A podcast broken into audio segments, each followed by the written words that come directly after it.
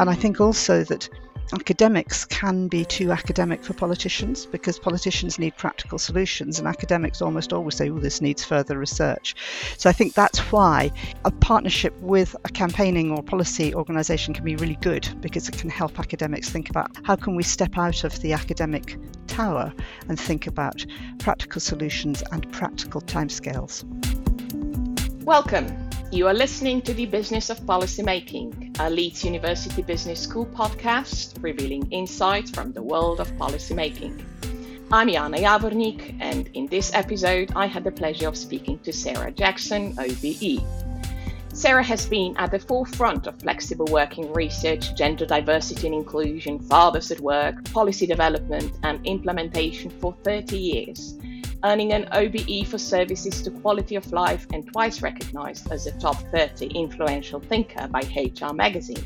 In the past, Sarah led various in house teams that provided analysis, legal advice, and tools for employers. With her rich history of working in a charity sector, I really wanted Sarah's view on the role of campaigning, the dynamic, the rhythm, the time pressures, the demands she experienced when she was the Chief Executive Officer of the Working Families. That is the UK's charity that provides a frontline legal service for working parents and support for employers in developing family friendly employment for working parents and carers.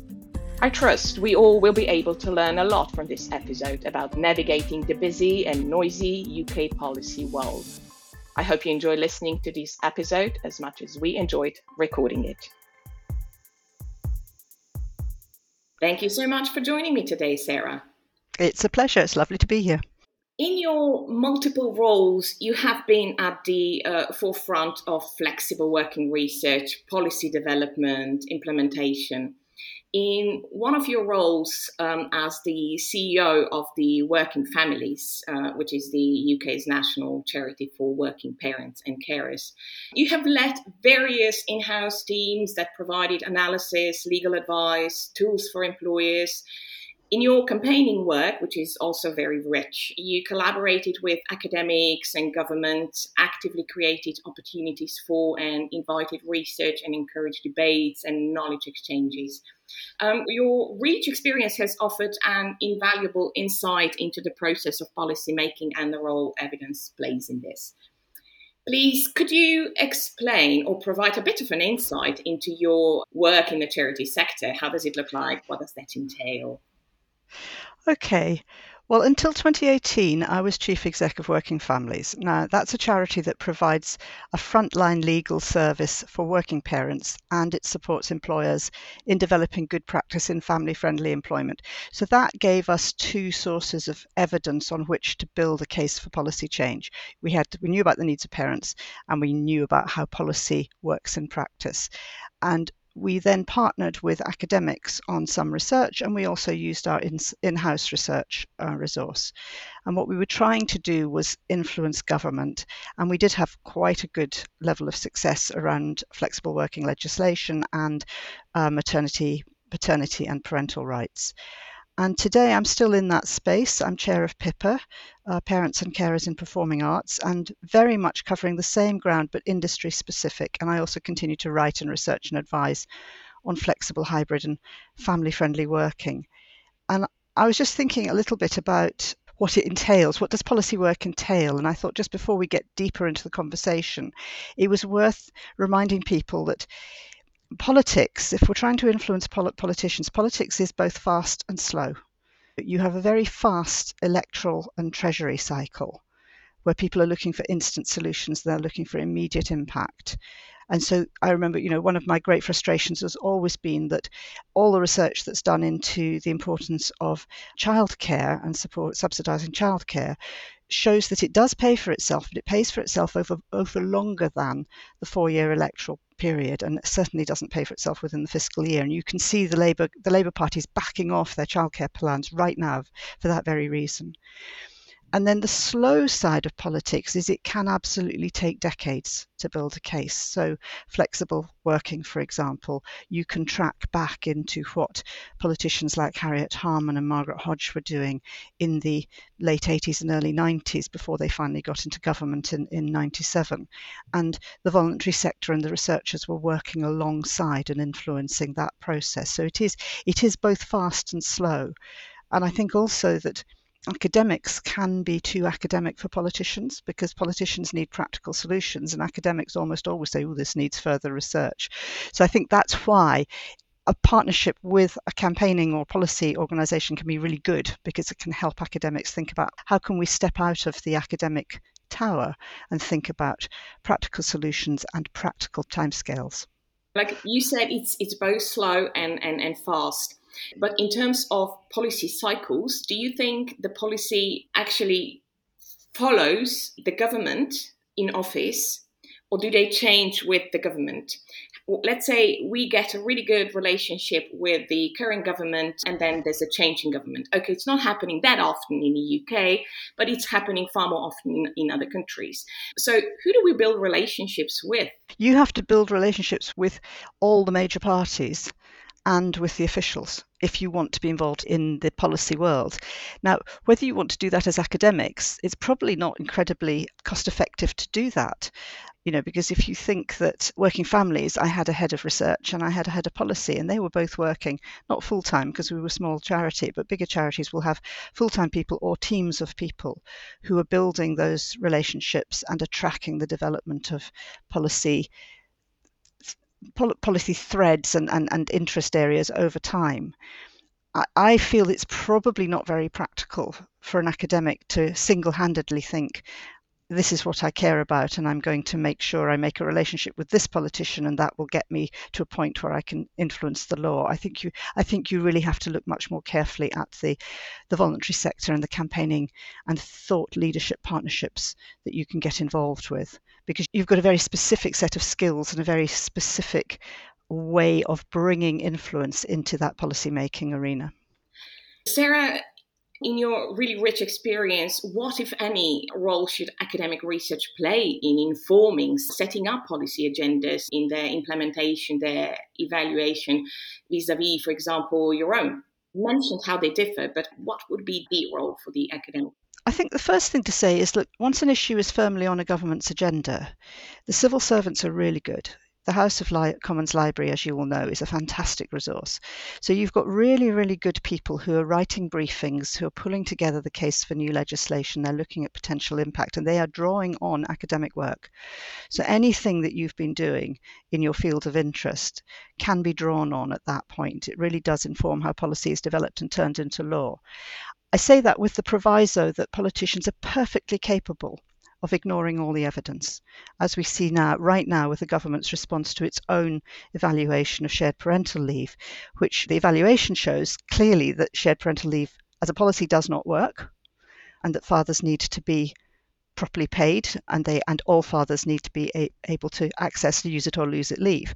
However the government's answer is to permit eligible uk fathers to split the current two weeks of leave into two separate weeks. I mean it's completely inadequate and just is ignoring their own evidence. So i also remember a colleague saying to me that they'd gone in to speak to michael gove whose line to them was i'm not interested in your evidence. You know so be be realistic about what politicians will do but what I wanted as a lobbyist was evidence to back up my case. I'd got my own. I'd got the numbers of callers, I'd got what they called about, I'd got employer case studies, etc. But it really helps to have the credibility of an academic partner and somebody who has got a track record, who has dug into the issue in the past, um, and who can bring a new set of insights, if you like. I mean, a, a couple of examples, I suppose. One was a piece of work that I did with Lancaster University with Caroline Gatrell, who was then there, and we were looking at fathers at work. And it was a two year study. It was funded by the National Lottery. Sadly, they never funded research again. It was only one year initiative. It was really valuable. And I would say that probably our findings had no immediate impact. You know, it sort of sat in the, well, this is interesting category. But what it did do was it absolutely added heft to the work that we and others were doing around fathers and around work and flex and culture. And it, it got us thinking so that we then started asking different questions of fathers in the annual survey we did, the Modern Families Index. And that meant that we were able to actually demonstrate and articulate a fatherhood penalty. And that really got people thinking properly about what fathers and work need. Or another piece of work that actually wasn't done in partnership with a, a voluntary organisation is the work that Clare Kelliher and um, Charlotte Gascoigne have just published at Cranfield on the part time furlough. And that started off with a question right in 2020 what what impact will managing this part-time furlough scheme have? And it was really for a piece of research, I think it was quite a quick turnaround. It was based on focus groups and survey work. What they were able to show was that managers who used the furlough scheme to redesign roles so that they were able to keep people on working part-time continue to remain more open to part-time roles and even to proactively create them. And that's hugely useful and I think perhaps it was it's been fairly low key in its immediate impact because it hasn't been linked to a campaigning organisation. It was Cranfield's own research, unlike the partnership that we had at Working Families with Cranfield, where we were looking at flexible working and performance, and that was able to show that managers and workers reported performance gains in quality and quantity, although they couldn't really nail it. Nobody can nail the productivity thing. But it's been hugely influential ever since because it was used by working families as evidence that flexible working shouldn't scare the productivity horses. So it's a real, a real example of how a, a good piece of academic research, whether it's done in partnership with a, with a charity or campaigning organisation or on its own, but is then given to or drawn attention to is a real door opener and credibility giver. Sarah, your experiences with various organizations at various levels, and also with the range of policy actors and ecosystems, I like I like that word, provide a kind of unique understanding of the policy landscape, uh, but also as, as we've mentioned of the policy cycle, but also the language, which you know it does matter, the players, and the timeline that policy works towards, as we've established, and time constraints under which high level decision makers operate as we've discussed so many times, that gives kind of like a new meaning to the elevator pitch, really often rather difficult to understand beyond the policymaking world. And this this can be a source of frustration on both ends, and as you've mentioned, and the reason knowledge transfers or exchanges between academia and policy world could fail. But could you walk us through a typical working day of a CEO of one of the most influential charity organizations for parents and carers? The dynamic, the rhythm, the time pressures, the work process, work organization, all of that. The windows of opportunities to work with academia, basically. Well, I, I, have to say, blimey, you know, that if you're the chief exec, there is not a typical day because you're doing everything. Sadly, you do not, you don't have time to focus on policy and research, and that's the joy of now being uh, in the role I am. Um, I can now just think about think about the things I'm interested in rather than how to run an organisation. But I would say that it's partly about reading and horizon scanning, and partly about relationships. So if I if I use working families as an example, my then head of research was on top of what academics were publishing and my head of policy was on top of what the major parties were up to in Westminster and in Edinburgh and at the time in Brussels as well. And so we knew what was going on and we knew the legislative timetable. We knew the timetable of the select committees, what the likely areas of inquiry were going to be. And obviously, we also know the key areas of policy interest. We know what the various parties are trying to achieve, where that aligns with the needs and concerns of our beneficiaries. So basically, uh, what I'm describing is a team that's on receiving mode. We're just making sure that we understand what's going on in our in our world and what the players who we want to influence are interested in and, and what they're doing and so we're also then, if you flip that around, saying, okay, we're also trying to actually be active players in this. We're not just sitting and listening. We're trying to get in to see the ministers and the shadow ministers. We're trying to get in to see the officials. And we need to be able to bring them insight. We need to be, be able to bring them facts that will make them open, unlike Mr. Gove and not being interested in my colleague's evidence. We need facts that will make them open to the kinds of solutions that we want to achieve. And so a lot of that is about building relationships with all those players, with the researchers, with the policymakers, with the politicians, with the, with the officials, so that you've got a whole web or your ecosystem, if you like, but a whole web of people that you have to know and be able to, to talk to. And it's also about building relationships with all the other voluntary and campaigning organizations who are in the same field. Because what drives policymakers nuts is when they get charity number one bouncing through the door and saying, We work on this issue and here's the answer and this is why. And then policy number two comes in the next day with a completely different answer. So, for example, we did, yeah, shared parental leave. Know, with all its flaws, took a long time to thrash out, and was actually there were campaigners like the Fatherhood Institute who were absolutely dead set against it and, and obviously quite rightly. And then there were campaigners like us who were saying we can see it's not going to work, but what's being proposed is too damaging for women's rights to be able to to support alternatives. But uh, that was very difficult because we ourselves as campaigners were not united in what we wanted to achieve. Whereas with the right to request flexible working, it was an an easier process in the sense that the campaigning organisations had a sense of where we wanted to get to. It took us 10 years to move from the right request being available to parents of children under five, to parents of teenagers, to all employees. We, we had to go through a whole stage, but at all times, the voluntary sector was basic, the campaigners were basically talking with, with one voice on that. Um, so I think going back to what this means for for, for, for academics is it's the head of research who's making friends with the academics. He or she is looking to see who's interested in our work, who's publishing in our area, you know, whose published work seems to be moving the agenda on. And quite a lot of that is going to be done by um, attending events or reading media coverage, as I do now. I see what the FT is saying about what the academics are saying. Most voluntary organisations, particularly small campaigning groups, are probably not reading your original research because we just don't have the budget to subscribe. And we probably don't have the, the hours to spend on it either quite honestly. So we always used to, at Working Families, rely on our academic friends sharing PDFs of, the, of their articles. And also, just again, it's the cups of coffee. It's much more time efficient to be talking to a, an academic and getting to the nub of what, what, what both of us are interested in than reading the lengthy um, journal articles. That's such a good title. Let's meet over coffee and discuss yeah. research. And it, it, makes so much sense. And I, I, I, would really like to follow up on what you've said in terms of various bits of information that comes from academia. And very often, obviously, it is behind a paywall. So you did mention a few ideas on where you do get the uh, academic, both data and, and work. Mm. But are there any others? What would your advice be for academics to help not only sending out the academic messages, but also translating? So going back to the issue of language, of academic language that you started a conversation with.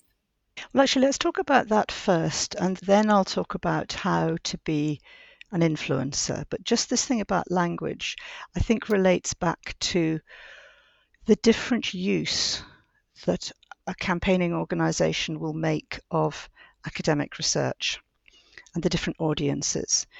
So if if I think about um, any of the academic partnerships I had at Working Families, what we did was we produced either written by the head of research or by the researcher in conjunction with the head of the research, we would produce a popular, accessible booklet, pamphlet, whatever it was. It would be between six and 20 pages long, probably, very much aimed at an employer audience because we wanted HR directors to be able to understand what the research was all about and how to apply it, and or also aimed at the, policymaking audience, because again, you just want to be able to get it out to them clearly and simply. Our academic partners would then spend the next several years publishing their own journal articles, and it was always fascinating to me to see that, you know, we'd published X report in whatever year it was, and then we move on.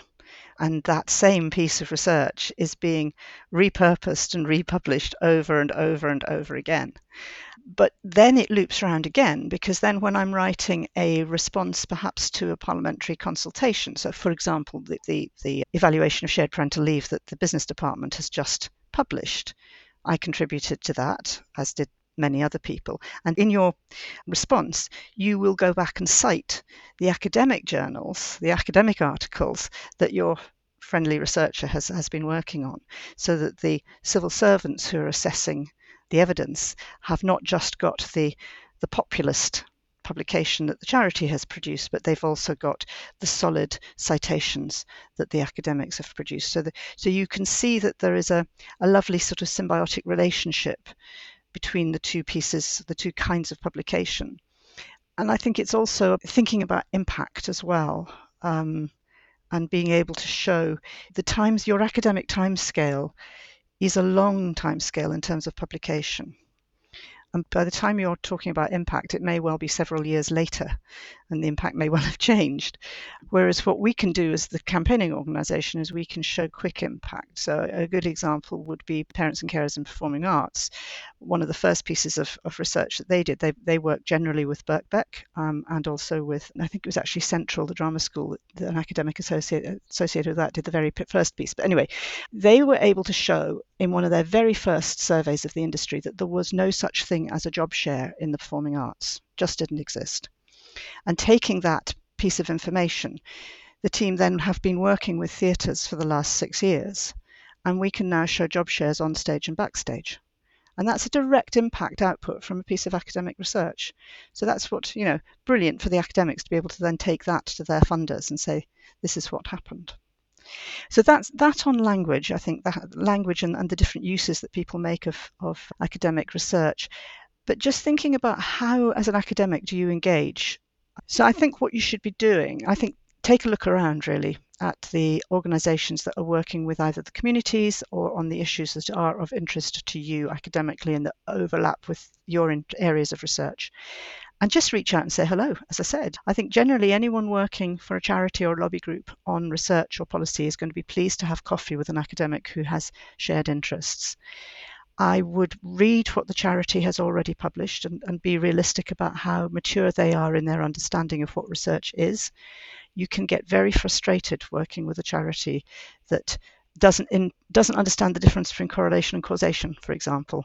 A lot of lobbyists will run away with correlation very, very quickly because it's an easy thing to talk to a policymaker about. And be also aware that if they've never had an academic partnership before, they won't be familiar with how it works, they won't be familiar with the timescales, they won't be familiar with the costs, they'll be utterly horrified by university establishment costs um, because they will think, oh, if we're going to partner with an academic, that's great. You know, if we raise 10 grand, that'll cover our time and a bit of publishing, it'll be fine. And then the academic goes, well, and that will be 100 grand. So that's why a lot of the research funding needs to be found by you, the academic. Um, it's very unlikely that the charity is going to be able to turn up um, charity sourced fundraising unless it's a really big player with a good endowment and huge reserves, in which case it may well be used to funding its own partnerships. And then I would be looking for a partner who can help you with impact. You know, the PiPA example that I just gave you about job shares is a good one. At Working Families, we always had far more academic partnerships potentially on the go than ever came to fruition because essentially the academic would contact us, head of research would have a chat, and we would say, Yes, what you're looking at does sound like it would be of interest to us. It would then take a year or so to do the application, and then it would be a bit longer before the, the no came back. So I would say working families tended to have six, seven, eight, or more partnerships that didn't come to anything which is another reason that you need to be realistic that what you're interested in will just be sort of part of your your, your charity partner may not be as wholeheartedly excited about your area of research as you are because they know nothing's going to happen. Probably nothing will come of this. It's great to get to know you, and maybe something will happen in the future. But right now, we're not going to invest too much time and emotional energy in you, quite frankly. But then also look for partners who've got academic advisors because if they've got an, an, academic advisory panel, they may well be interested in jo- asking you to join that. And that can be a really nice way of getting to understand the world of charity and policy making and lobbying, and also building your relationships so that you do end up with a bright idea that you end up having funded in partnership with. And I suppose just uh, the final thing I would say is just to remember that your research will need to answer a question that the charity wants to have answered. And it's going to have to be capable of providing some headlines relatively quickly because the lobbying business is highly competitive. So, as a lobbyist, I didn't want to be sitting waiting for the perfect research finding while another organisation's getting in front of the minister or the media with their story. And that story could absolutely be based on having talked to six people on the pavement before they went in. So it is being realistic and finding the way to help the charity get to the answer it needs to get to on the time scale that is going to work for the charity and for that fairly fast political timeframe you're really going into the crux of the thing. And obviously, there's also one thing that we discussed on several occasions, and that's the geography and geographical location. Does it matter where academics are compared to where the central government is, or wherever the policy world that they are trying to influence is? What's your view on that? I don't think it matters in the slightest. I mean, it, especially now that we can do everything by Zoom it would you know it would have been tricky to have partnered with a, an academic in Milan 15 years ago because of the cost of travel. Um, but right now, I don't think location has any bearing on anything anymore, unless it is a specific funder who specifically wants to work in a specific area. So, for example, I can think the Scottish government quite likes to work with Scottish universities. You know, whereas I think the Westminster government well, it likes its PwCs and it likes and it likes its academic institute, but I honestly think it doesn't matter. That's useful as everything you've said. So, Sarah, there's one thing I'd like to bring up, and that is that you've often mentioned one piece of policy, and that's shared parental leave. And shared parental leave has been kind of undergoing shift and changes and whatever for the past 10 years. And obviously, there's been so much groundwork before then. So, literally, we are talking about a two decade worth of work that's been invested by uh, both academics as well as non academic groups. So it's just kind of taking us back to your issue that you constantly repeat timing is crucial. Even though this policy has taken so much time, I really found very useful what you said that you can go now back and revisit some of the points you made a, a decade earlier and actually go back to the academic research that was published 10, 10 years back. So I think it's very useful in terms of the policy cycle that you've mentioned, and you do understand well the politics of policymaking and policymaking itself. And you also understand different communities, different approaches, different types of policies, different types of decisions, different coalitions, different power plays. You've seen it all. You've already volunteered a lot of advice, but I wonder is there any other top tips that or advice to academics that you are willing to share with us today? And for the academics who are willing and eager to engage with the policy world, not just charity, but policy world more broadly, on how to reach these processes in the future, in the hybrid future? Oh, I think the hybrid future is very helpful, isn't it? Because it does mean that you can reach out and going back to your question about does location matter? Location does matter in terms of if you want to build, I suppose, very deep relation, deep and trusting relationships, still need some time that is face to face. But for you, if you're sitting in your institution saying, who do, who do I want to get to know? The hybrid world is fantastic because you really can just reach out to anyone you're interested in and say, hi, this is the work I'm doing. Let's have a Zoom call. I think that I also, well, I also know that parliamentary committees are beginning to take evidence by Zoom. And I, I gave evidence to the Scottish Parliament even before um, we all got so um, canny with Zoom um, remotely from London but it doesn't work as well. I think definitely if you can get yourself in front of a parliamentary committee so that so you can see the whites of their eyes, you're going to have more impact. Certainly, I think what I'm saying in a long and round sort of roundabout way is I don't think I've got any other really clever. T- I, I, well, I suppose something else. If you're really passionate about a particular topic and you find a lobbying organisation or a charity that you just think is is doing what you think needs to be done, then try and get on the board. Join as a trustee because charities like to have academics on the board because, again, it gives us a bit of cred. I think there's masses of opportunity for, for academics to step out beyond the library and have much more practical partnerships with, with people. And I, I am sure that it is very satisfying when you can see that the thinking you're doing and the research that you're doing is being taken and applied practically by people whose day job that is, but where, where you both have a shared passion. Makes so much sense. Go out and, and learn about your ecosystem and, and learn it really well. That's been incredibly enlightening, and I've greatly enjoyed uh, talking to you. So, thank you ever so much for joining us on today's show. It's been great fun. Thank you so much. You've been listening to the Business of Policymaking podcast from Leeds University Business School, presented by Jana Javornik and produced by Hannah Preston. If you'd like to get in touch about anything you've heard in this episode, our contact details are in the episode show notes.